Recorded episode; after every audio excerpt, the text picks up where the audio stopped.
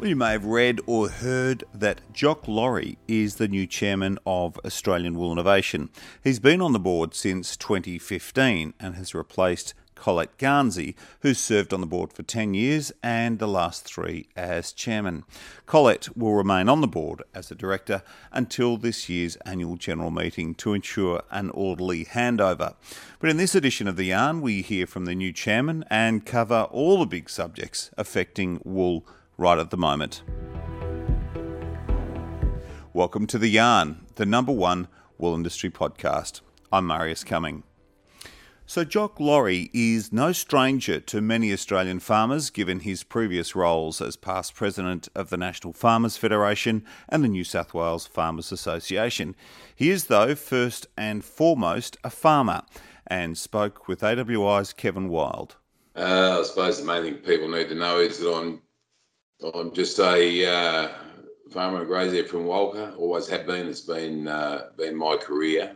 Uh, certainly, the last 15 years, I've fallen into some agri politics, which has been uh, been very interesting. And I think it's also very important that people get involved in that part of their business to make sure that policy settings are right for them to be able to uh, perform their agricultural uh, enterprises. So look, I'm just an ordinary person, the same as everybody else. There's nothing different at all. And uh, but I've been fortunate enough to have some pretty major experiences over the last 15 years that um, you know I really enjoyed at the same time. Well, that's Modest, head of the NFF and also New South Wales Farmers Federate Farmers Association. So uh, you've got three properties, but wool isn't the only thing that you do. So why do you do wool, given that in your your part of the the country, um, people do a lot of different things? Well, we've always, uh, the country at Walcha has always been wool growing. All of my life, we've had um, uh, been in the wool growing industry up there and some country we had at Bendemeer. So th- this is just our business. You know, I've been 45 years, I've been in it, my father before that, so, uh, and grandfather before that. So there's a long held sort of uh, family business. Uh, quite happy to stay in it. It's been very, very good to us over a long period of time. And in many ways, it's the backbone, the sheep industry, the merino industry is the backbone that's kept uh, our business going. And as we built our business over the last sort of 20 years, expanded, buying more country at Gunnedah and, and Manilla, for instance, it's still the backbone of what we do. Um, we can base a lot of our business decisions off that and, and our expansion off the merino industry. So uh, it's been a very good interest to us. So you obviously, on a on a business level, on a on a family level, have confidence about uh, running merinos well into the future? I think it's uh, from our family business point of view, it's important to have a range of enterprises.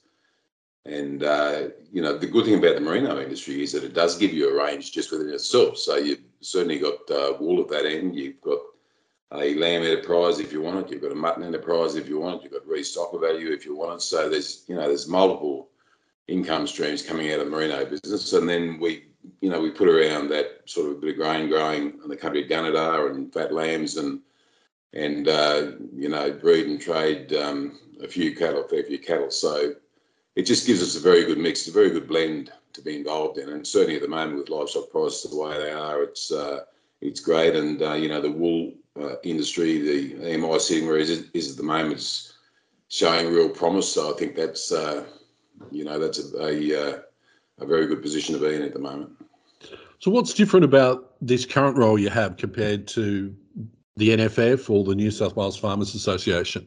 Well, I think the first thing is uh, it's about understanding your industry and building strong relationships. Uh, it's very important in any of these things that um, that you can listen to people, try and understand their problems, their issues and concerns, and make sure as best you can that you're addressing those. I mean, we've got a short time frame here as the chairman role goes. It gets through till November, uh, and then you know it's in the hands of the uh, wool growers what they want to do from there on in. But in that period of time, we want to make sure that we are um, getting around, talking to wool growers, understanding wool growers, understanding other sectors of the industry which are critically important to the uh, wool growing component, and and trying to introduce some things that identify the problems, obviously, and try and introduce some things. So there's not a lot of difference between this and the other roles. The other roles was very much about understanding policy and dealing with policy areas.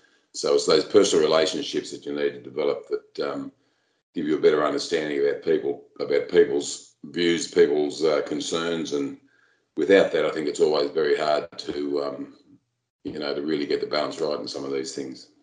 So, what are growers telling you? You've had uh, a bit of a chance to to get out and about, being in, in regional New South Wales. It is in lockdown, like Sydney, and, and obviously being a, a, director in the past, you've been able to to get into state. What are what are the key things that people are saying to you? Oh, look, there's a range. I mean, the wool industry is always, um, you know, there's always been very strong views in the industry, and there's been differing views in the industry, and and now's nothing different. You know, there's still some very strong positions being held on breeding philosophy and where the industry should be going, and you know what we should be doing and shouldn't be doing. But but somehow what we've got to try and do is is bring that together as much as we possibly can, uh, understanding that everybody should have a voice, uh, everybody should be heard and all their views should be taken seriously. So my role is very much to try and do that. Uh, and then across the board, you know, that is about uh, obviously uh, our major buying um, country at the moment being China. There's there's concerns around that. There's continued concerns around uh, or trying to get an understanding around the mulesing debate. Uh, obviously, clearly under, wanting to know and understand the marketing signals that are coming back from overseas in many areas. Um, really um, nervous, I suppose, to a certain extent about COVID and the impact that that's having on economies and when they'll open up and actually increase demand for product. Uh, and then obviously on the research side, you know, a hell of a lot of research and trying to get that balance right so that you're actually dealing with things that are important. So the fly issue, for instance, is a very important thing. Being able to invest in that, provide more alternatives for people, more more options for people when they're trying to manage flies on farm is absolutely critical. Uh, and you know all the research area around the MLP project to really look at long-term breeding values in some of these sheep, pulling all that data together. That's been a very, very well-supported program. So I think there's uh, it's about really understanding those issues and investing in those issues. So all those things, uh, and there's a lot there, and we can go into some of those in in, in greater detail. But what, what you're saying is that your your listing and all those things that you just mentioned are what uh, AWI is prioritising as well? I think they are. I mean, AWI, it's uh, it's very important that you understand the issues that are important. And, and the interesting thing is that I think the company has um, probably been investing in those things. They've identified those things through their through their structures and through through their processes, and they've been able to invest in those things. Um, obviously, the markets is critical. The China issue is critical. The current EU labelling situation is a real concern. Uh, and you know we're in a we're in a um, environment at the moment where everybody is talking about sustainability, uh, looking after the environment, you know, understanding uh, where their food and fibre comes from, uh, really getting a, a good feel if they know they can buy something that relates right back to a farmer on farm. And we're seeing quite a bit of that coming out of uh, COVID, uh, where we're seeing um, you know quite a bit more of that, where people are really starting to look for that. So in that environment uh, we find ourselves fighting against, you know, in some parliaments around the world, fighting against uh, environmental labelling, which would actually put wool behind uh, man-made fibres, which is absolutely extraordinary that we're in that position. But this just shows the political environment that we work in all the time, and, and one of the reasons that we have to be continually vigilant about uh, what's happening around the world. Um, obviously, what's happening in the EU is of vital importance to continue to work collaboratively with everybody. It's a Barcivil word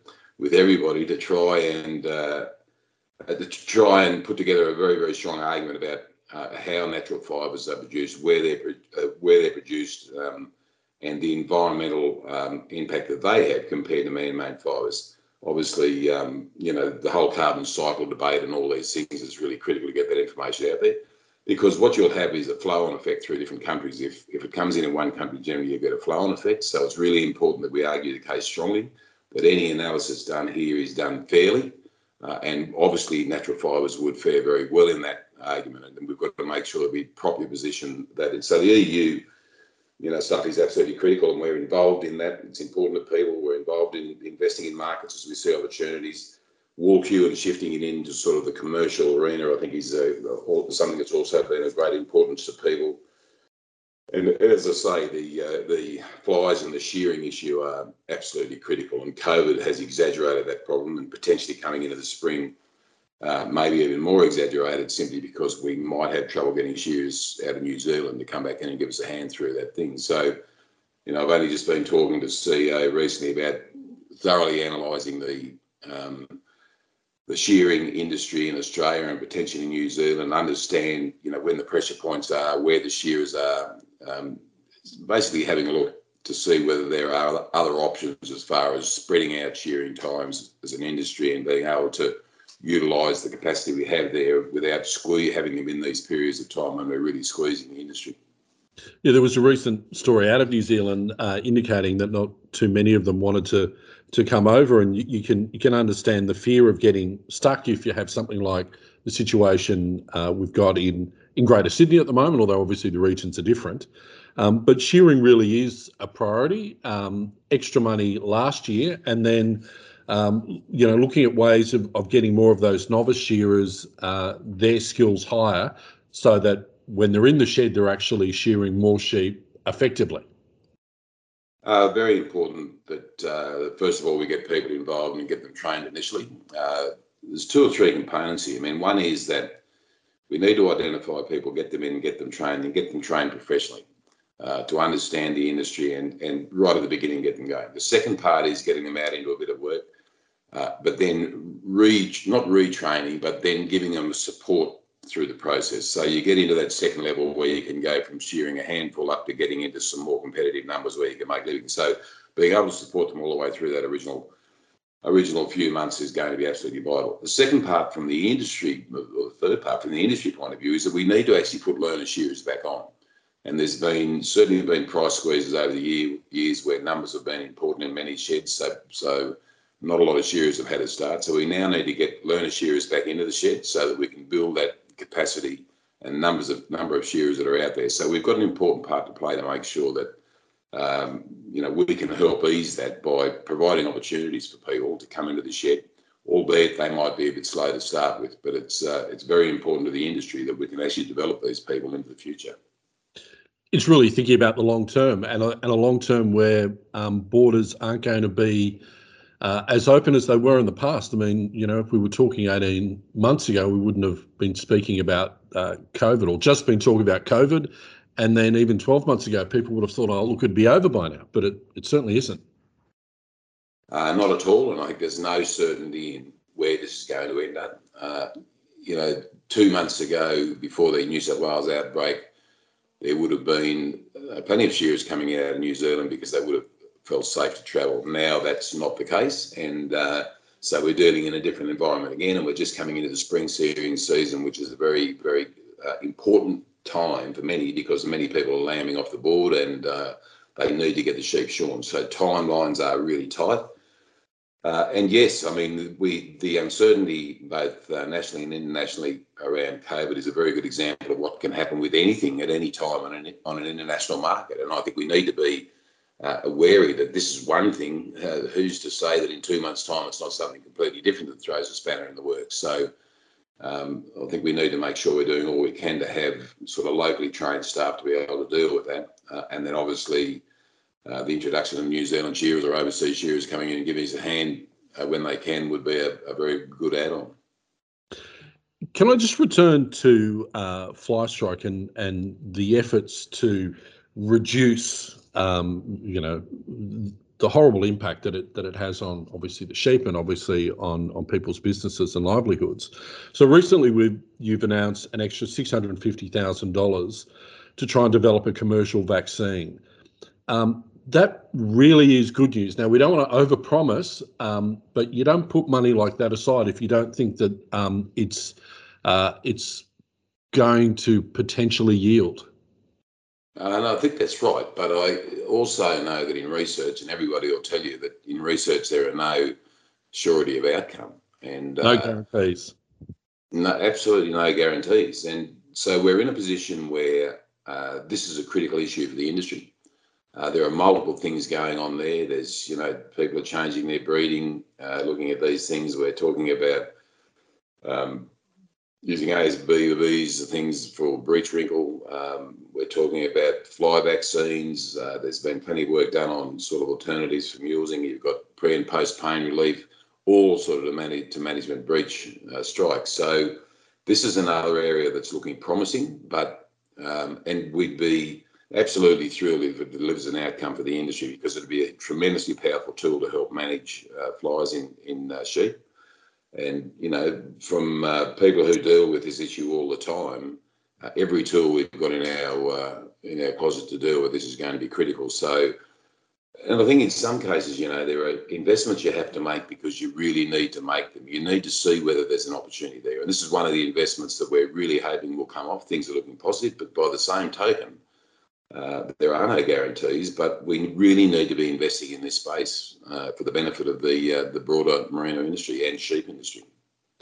And the, the great work's being done by the CSIRO at the University of Melbourne, and this has been a long term project. It's it's just sort of getting getting some extra help um, while things are looking positive. Can I just turn to the way the market um, has bounced back?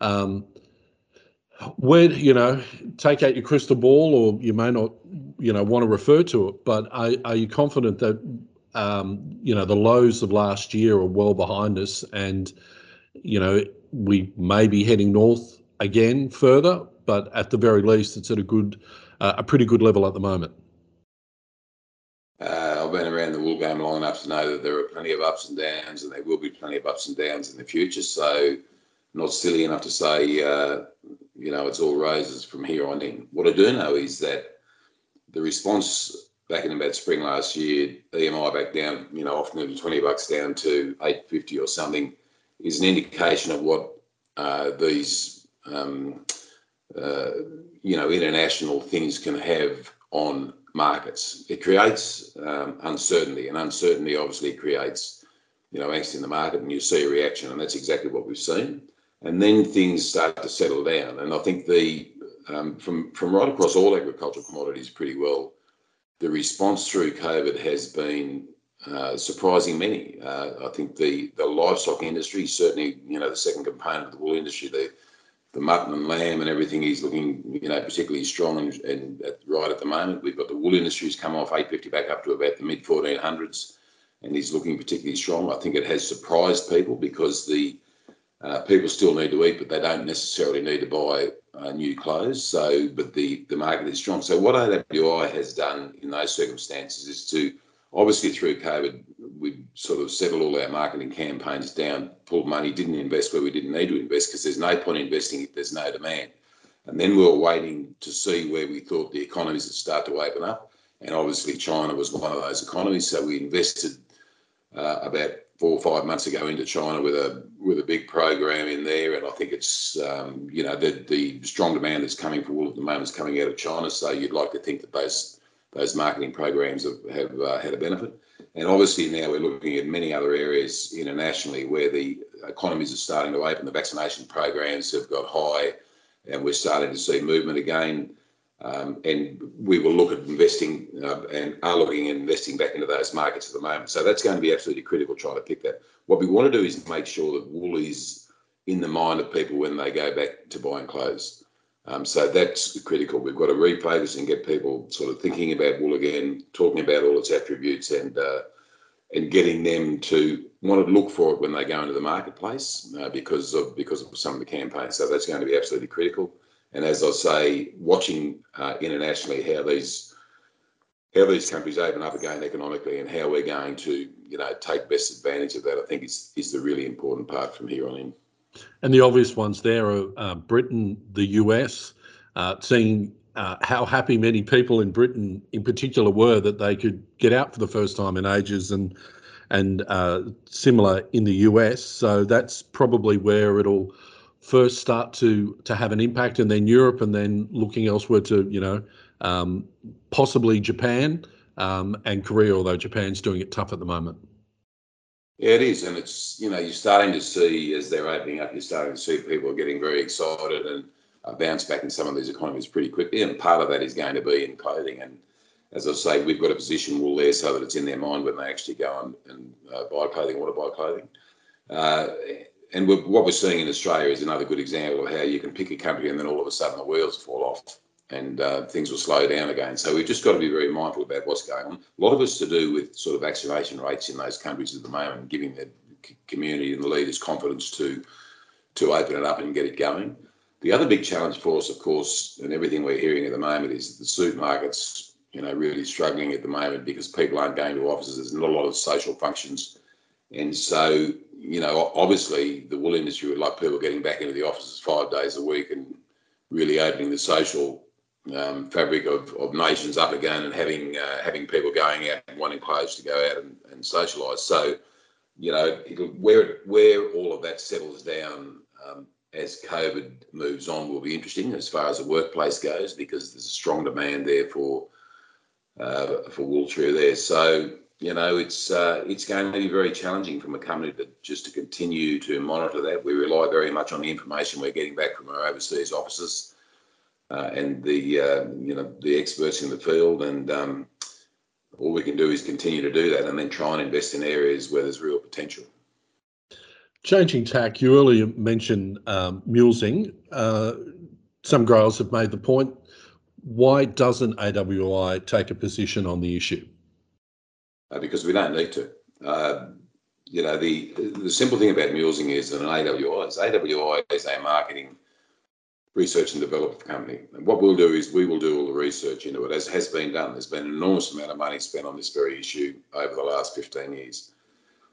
We'll do all the research into it. We will um, provide documentation, supporting documentation. Uh, there's been work done about shifting to non-mules flocks. There's been work done with freeze branding and clips, and you know you've got your post and pre uh, uh, anaesthetic and analgesia. So there's been a huge amount of stuff done. What we want to do is provide growers with options. It's not up to um, myself as the AWI chair or Colette as the AWI chair to tell any growers what they should and shouldn't be growing. What we can do is provide you with the market information as it's coming back from overseas, and we can uh, uh, clearly uh, do all the research that needs to be done. We provide you with all the tools, and then you can make up your own mind there's a lot of competition around breeding and how people want to breed sheep in the merino game. Um, AWI does not need to be in the middle of that. We provide you with the tools and let you make up your own mind. So people shouldn't draw any conclusions by the fact that that you don't mules anymore. No, it's got nothing to do with it. I mean, that's a decision that I made 15 years ago. And if they want to talk to me privately about the challenges it creates, I'm quite happy to tell them. But, um, you know, when I first started my agri-political career and I've been I do my own mulesing, had been doing my own mulesing for 30 years.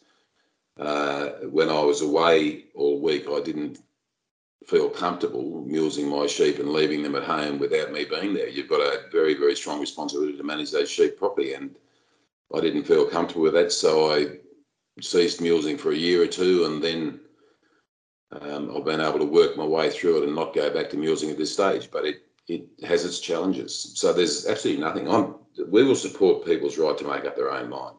If they want a mule sheep, that's entirely up to them, and we support that. If they don't want a mule sheep, that's entirely up to them, and we support that decision. And what we will do, obviously, is the market will be sending the signals as to whether they're prepared to buy the wools or whether they're not. And currently, at the moment, you know, the market's buying sort of all the wool that's out there. So there's uh, options. But at the same token, there are areas that want non-mules wool. You know, there are companies that want non-mules wool, and they're being provided non-mules wool by people who are actually producing that in Australia. So they're, they're uh, you know, there are all options there for wool growers uh, to meet those markets if they want it. And um, as I say, it is not our role to tell anyone what they should or shouldn't be doing on their farm. Turning to WoolPoll, and uh, the board has has recommended uh, that growers support a two percent levy. Why did you come up with that? Uh, I think the last 18 months is a very good example. I mean, we originally did our budgets. Um, we do your budgets pretty regularly. We argue about where the EMI should be sitting for uh, for a budgeted figure, uh, what wool production will be, where the EMI will be sitting, uh, and then try and do our budgets off that. And we try to make sure. I mean, sitting as directors, we've got big responsibilities to make sure that we're abiding by all the pieces of legislation, keeping the company floating, and making sure we're investing on behalf of the industry. So that's the background. And then we've got to set our budgets to do. Uh, so you set your budget at 1500 cents or whatever it is two years ago. It comes back down to 850. Your production comes from about 320 million kilos down to 275. So you've got a reduction in budget, a reduction in production, a reduction in the EMI, uh, and then on top of that, a reduction in the levy. And so you, you know, you had a very, very uh, uh, 40, sort of 40 to 45% reduction in your um, income in the company Now that had uh, pretty major ramifications because we've had to, you know, shed staff 30%. That was a grower's decision, but the COVID over the top was the issue. but we've had to shed about 30 percent of staff. We've had a reduction in income, I would say, it was about 45%, and we've, we've got to maintain the strength of the company. But uh, at the moment, we still have money there, but that's because we haven't invested in marketing programs because of COVID, and there's going to be some catch up now where we've got to go. So we've gone back and recommended the 2% because I think the 2% gives us the buffer to be able to deal with some of these shocks in the market. Uh, um, you know, whether they production, be production shocks, whether they be shocks coming from things like COVID, whether they be shocks coming from things like like the EMI falling for some reason. It doesn't matter what it is. So the two percent gives us that, and what the board will need to do is to manage that money, money and manage that money well. Uh, as it is now, we've got a sort of a discretionary fund there, which was which was coming out of the twenty dollar EMI era that allowed us to put some money aside to really target programs like this fly strike program.